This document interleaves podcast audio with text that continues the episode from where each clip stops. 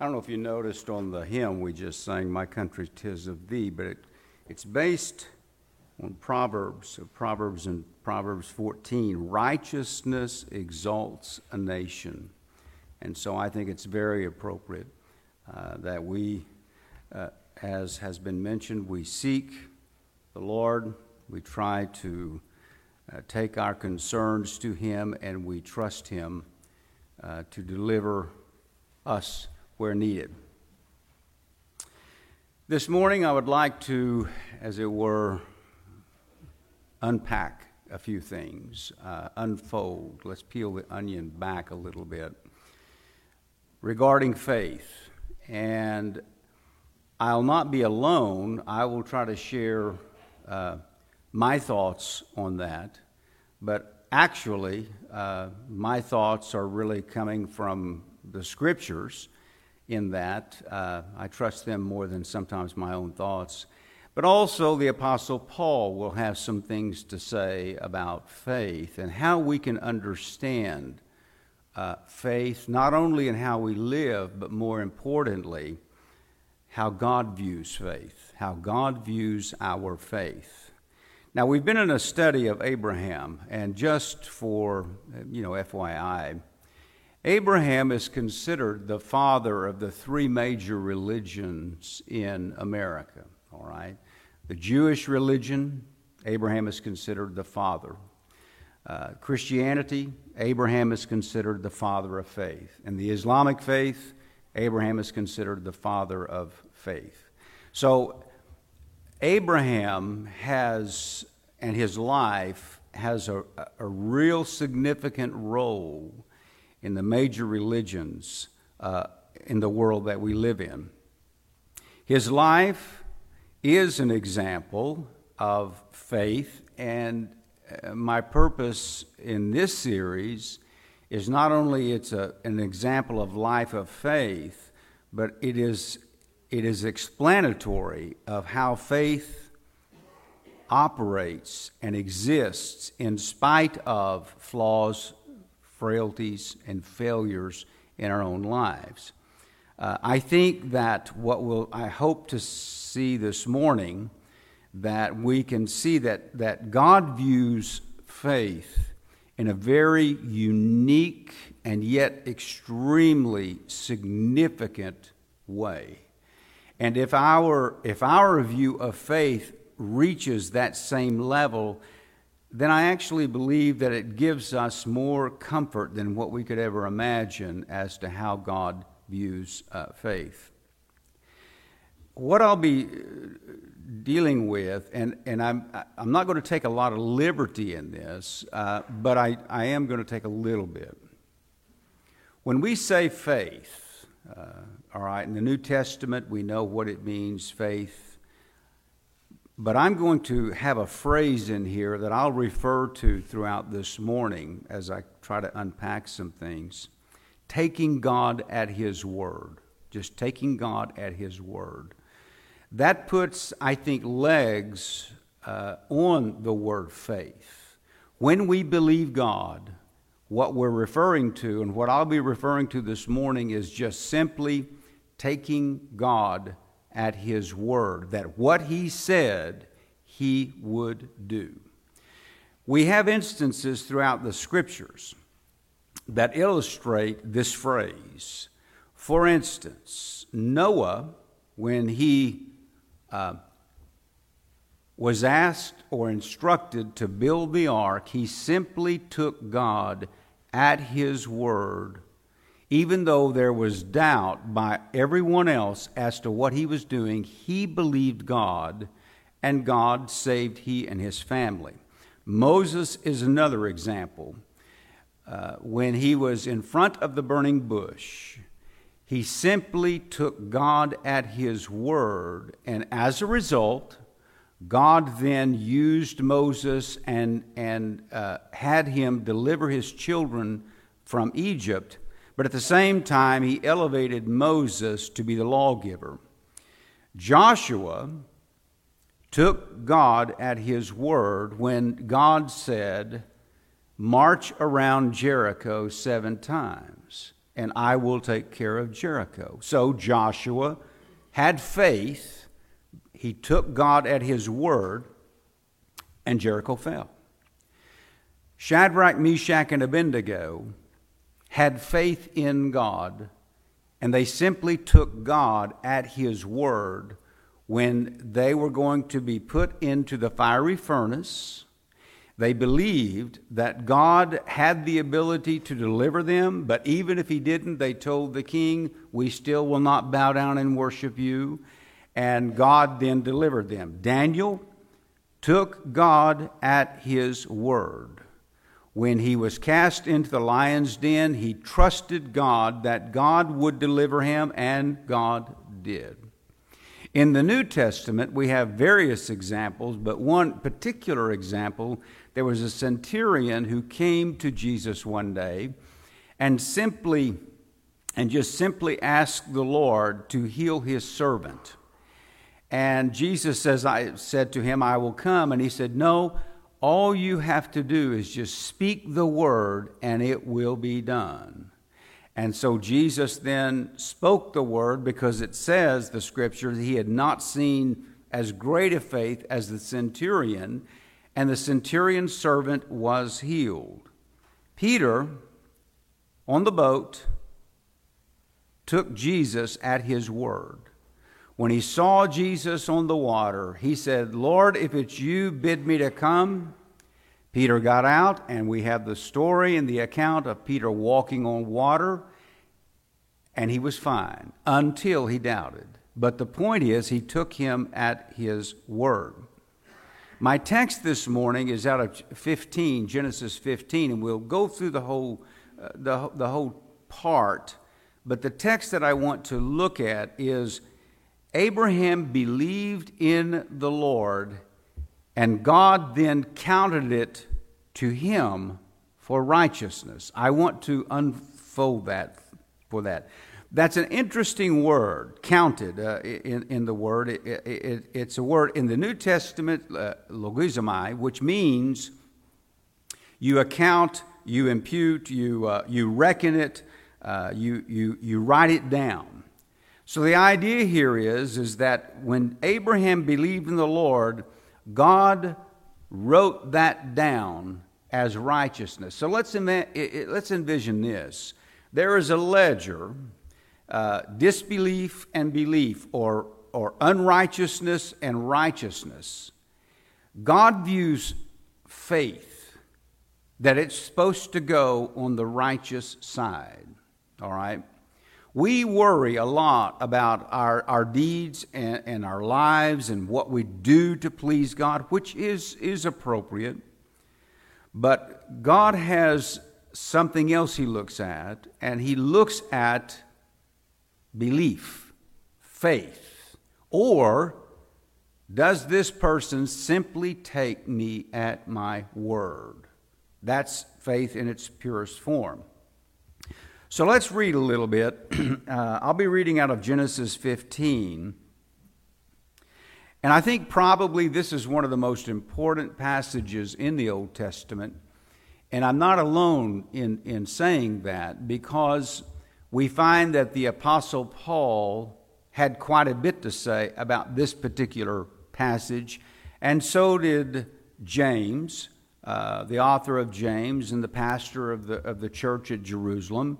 So, this is a very important passage for God's people. Here's what it says After these things, the word of the Lord came to Abraham in a vision, saying, Do not be afraid, Abraham. I am your shield your exceedingly great reward. But Abraham said, Well, Lord, what will you give me, seeing I go childless, and the heir of my house is Eliezer of Damascus? Then Abraham said, Look, you have given me no offspring. Indeed, one born in my house is my heir. The concern that Abraham had at this point was that he was now about close to a 100 years old and he had no heir for his house. And that was very important, and even is to this day in, in most of the world, of, of what you're going to leave your children or your family. And so it was an inheritance. And he said, Lord, I go childless, and there's no one, no one except one of my servants who could even be considered an heir.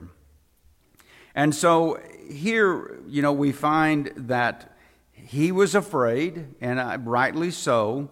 But here, here we're going to start seeing that, that the importance of faith in God's eyes needs to become a compass in our own eyes.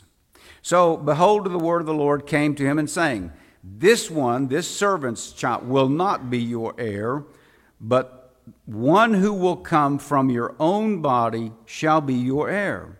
Look now toward heaven and count the stars if you are able to number them. And he said to him, So shall your descendants be. Now, that is quite an impossible statement.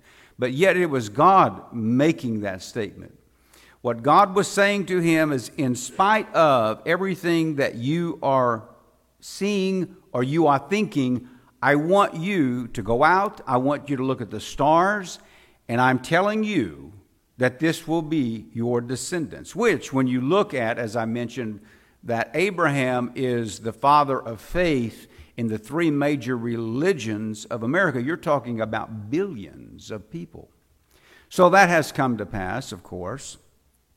But the significant text, the scripture I want to look at is when he said, when God said, So shall your descendants be, the next scripture says, And he believed in the Lord.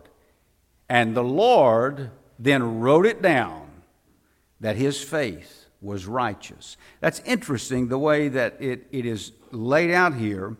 And then God said to him, I am the Lord who brought you out of the Ur of Chaldeans to give you this land to inherit it. And he said, Lord God, how shall I know I will inherit it? And he said, Bring me a three year old heifer, a, a, goat, and a ram, and a turtle dove, and a young pigeon. I think, first of all, that, that, that, that statement, and he believed in the word of the Lord, is just simply he, he took God at his word, that he was going to do exactly what he said he would do, in spite of that he had no children. He was at an age he could not have children. His wife was at an age she could not have children, yet he believed God. And then God says, when he asked, when Abraham asked, Boy, how, you know, how will I know this?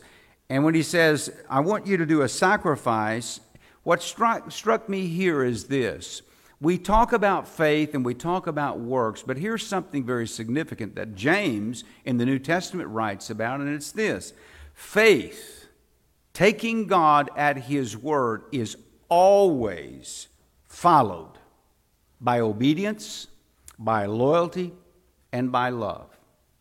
So, by taking God at His word, believing what God was saying, he then had no problem uh, doing a, a sacrifice. He believed him, and so he brought all these things to him, and he cut, cut them, and he laid them out on the altar. Uh, there were vultures who came, but Abraham drove them away, which I think signifies how important that sacrifice was to Abraham. And so Abraham had done that. But again, I want us to continue to focus on he just simply took God at his word. Night came, the sun was going down, deep sleep fell upon Abraham or Abram, and behold, horror and great darkness fell upon him. And so then he said to Abraham, Know certainly that your descendants will be strangers in a land that is not theirs and will serve them, and they will afflict them 400 years. What God was revealing to Abraham was even though he would have descendants, there was going to come a time, which did come to pass, that Abraham's descendants were the ones who were going to become slaves in Egypt, and it would take Moses to bring them out.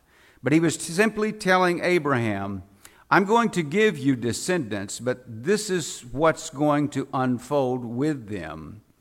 But then he says, But as for you, Abram, you will go to your father's house in peace, and you'll be buried at a good old age. Now, there's a lot there we could say, but what I want, what I want to just, what struck me here is even though he believed God, he just got word that it, things were not all going to go well, and there were going to be some hard times with his children and his children's children. But then it struck me about faith or believing God. Faith is greater than any darkness that we might encounter in our life.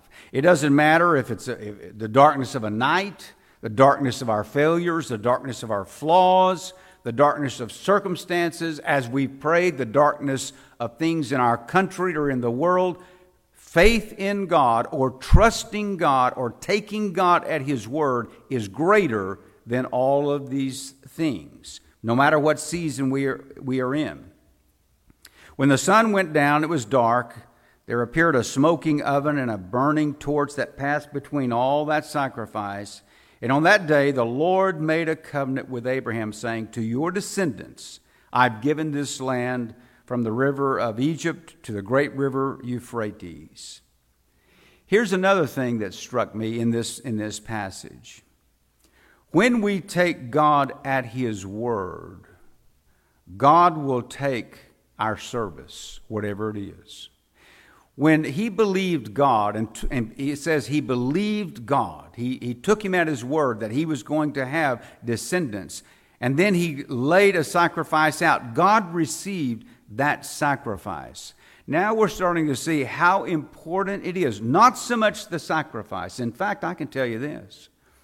If Abraham if Abraham had just simply decided to do a sacrifice, without believing in God, God would have not received the sacrifice. In fact, the scriptures teach us God does not want our sacrifices, He wants our humble heart. He wants us to believe Him. So here we find that, that He took God at His word, and, and, and because of that, God received His sacrifice. Now, here, here's what I would say is the footnote about that. Sometimes we try to serve the Lord but we try to serve the Lord based on a list of do goods and don't do's. We need to forget those lists. The first and foremost thing we need to do is, in faith, take God at His word and trust what He is saying regarding our lives, regarding the world, or wherever we live. Now, again, that verse, and Abram believed in the word of the Lord, and the Lord accounted it to him as righteousness. Paul had a lot to say about it, and he explained it a little bit more, and that's why I wanted to use Paul this morning, because Paul talks about that the reward of Abraham's faith was that God declared that his faith was righteous. Now, the difference is we look at how people live, we look at our live, and we're always aspiring to do the right thing or to live a righteous way, right? Uh, they do, we, we, we believe that we can please God if we live, a, let's say, a, a perfect life or a good life. But we all discover, as we've seen in this series, that that is such a hard endeavor because why? We all have frailties. We all have flaws. We have all kinds of things that we struggle with. So we're never able to reach that level of perfection. Thereby, we're, we're always wondering if we've pleased God. God has a different view on it. God wants to see if our faith and our belief is in Him. And if it is, if we believe not in what we can do, but what God has offered to do for us, God writes it down in the ledger book. Let's call it the book of life because the scriptures tell us about a book of life and tells us that one day that book of life is going to be opened. And when it's opened, all of our works and deeds will be viewed, both good and bad. But here's the significant thing about that. If in the book of life, when that is open and it comes down to my name or your name, yeah, there's a lot of bad and there's a lot of good. But the one thing that needs to be on that ledger is that we took God at His word and we had faith in Him. That puts it on the right side of the ledger. We don't owe anything, we've been given something. We've been given a plus side on that. It was accounted to Him as righteousness. That's amazing. You mean belief? Belief overcomes my own unrighteousness? I think in God's eyes it does, because He knows that if I take Him at His word, even though I am unrighteous, I will learn how to live righteously because I believe in God. If I take God at His word, God's word says, don't do that. If I take Him at His word and I don't do it, I begin to learn and discover what true righteousness is. It's not on the outside, it's on the inside. So here's what Paul says, Romans chapter 4. He says, What does the scripture say? It's interesting. He just picks up like thousands of years later. What does the scripture say?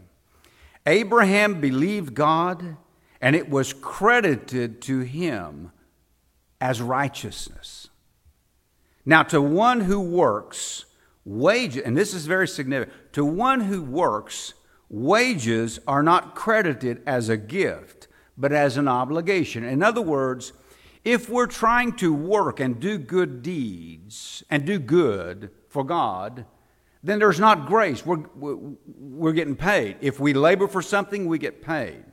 However, to one who does not work, Paul writes, but trusts God who justifies the ungodly, their faith is written down, is credited, is accounted on that side of the ledger that says righteousness. I don't understand it. I don't understand how God has done this. But I don't have to because God has already said, My ways are higher than your ways, and my thoughts are higher than your thoughts. And I believe that. I'm going to take him at his word on that. It seemed on the face of it, beyond all belief and beyond all hope of fulfillment, that Abraham was looking at, at you know, the, the situation that he would never have children. Yet, what Paul points out is against, hope, in hope, he took God at his word. And because of that, faith, his faith in God, was written down on that ledger slash book of life. Now, that's important because as Abraham's faith, taking God at his word, is righteous in the eyes of God, Paul continues to make this case, so is our faith. If Abraham's faith in God's eyes merited going on the, the right side of the ledger, likewise, your faith in God, taking Him at His word, also merits going on the right side of the ledger. You don't owe God God has given you righteousness. Now, in that, when I was thinking about that, Paul goes ahead to explain this. He says, Against all hope, Abraham, in, in hope, believed and became the father of many nations, just as it had been said to him, So shall your offspring be. Without weakening in his faith, he faced the fact that his body was as good as dead. All right, he knew that. And since he was about a hundred years old and Sarah was also dead, yet he did not waver slash he did not stagger through unbelief regarding the promise of God. Again, he was simply taking God at his word in spite of everything else, and in fact was strengthened in his faith and ultimately gave glory to God being persuaded that God had the power to do what he had promised. Therein lies the nugget of faith. Do you believe that God has the power to do what he would say he would do?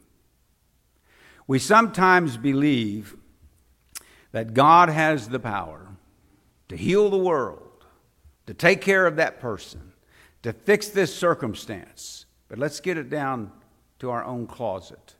Do you believe that God has the power to change your life? If you do, God views your faith and He writes it in that book of life. He took me at my word and believed at what I said.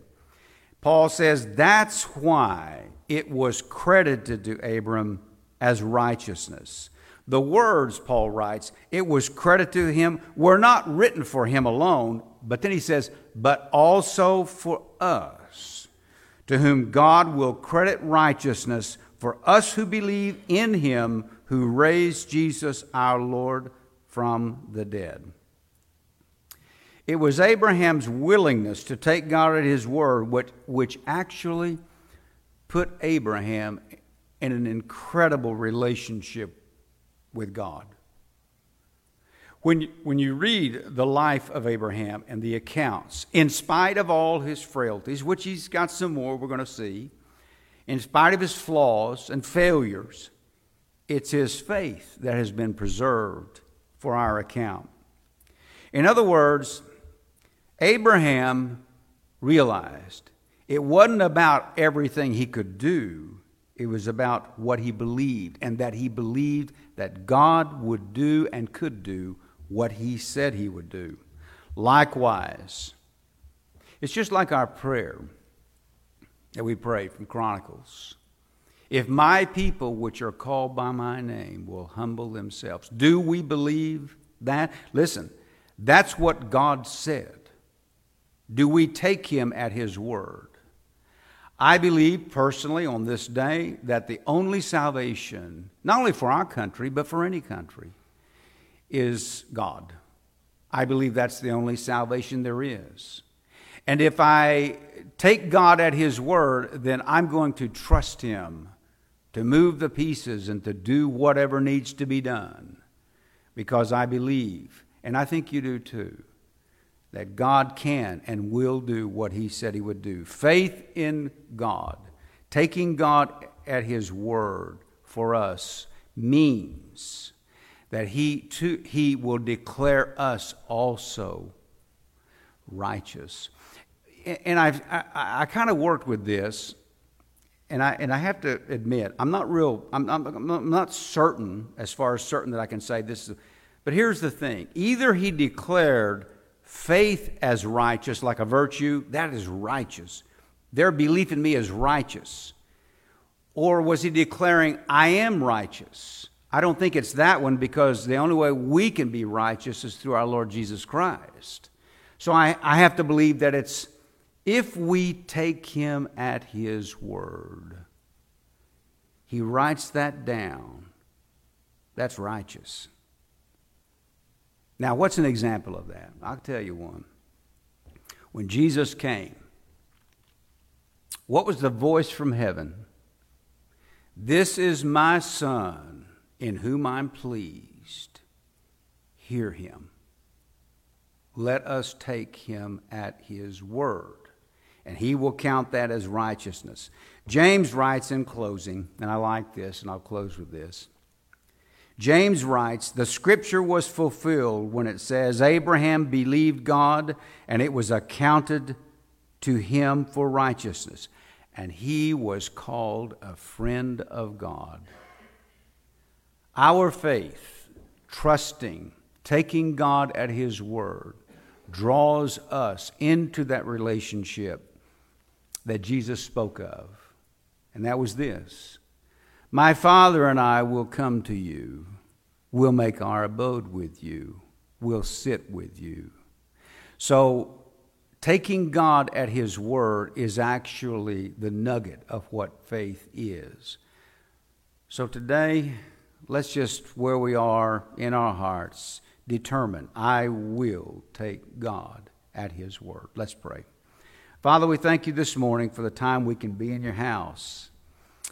I do thank you for preserving the scriptures, Lord, showing us, guiding us, clarifying things for us, Lord. As we live, we pray. Yes, we want to please you, but Lord, may we understand that just simply believing you is what leads to the life that is pleasing to you. I pray today, Lord, that we would also understand that when we have faith in you, good works automatically come. We want to please you because we believe you. We want to serve you because we believe you. We want to be loyal to you because we believe you. May we have that same commitment this morning, Lord. And we do pray for our country. Lord, we pray for your wisdom. We pray for your guidance.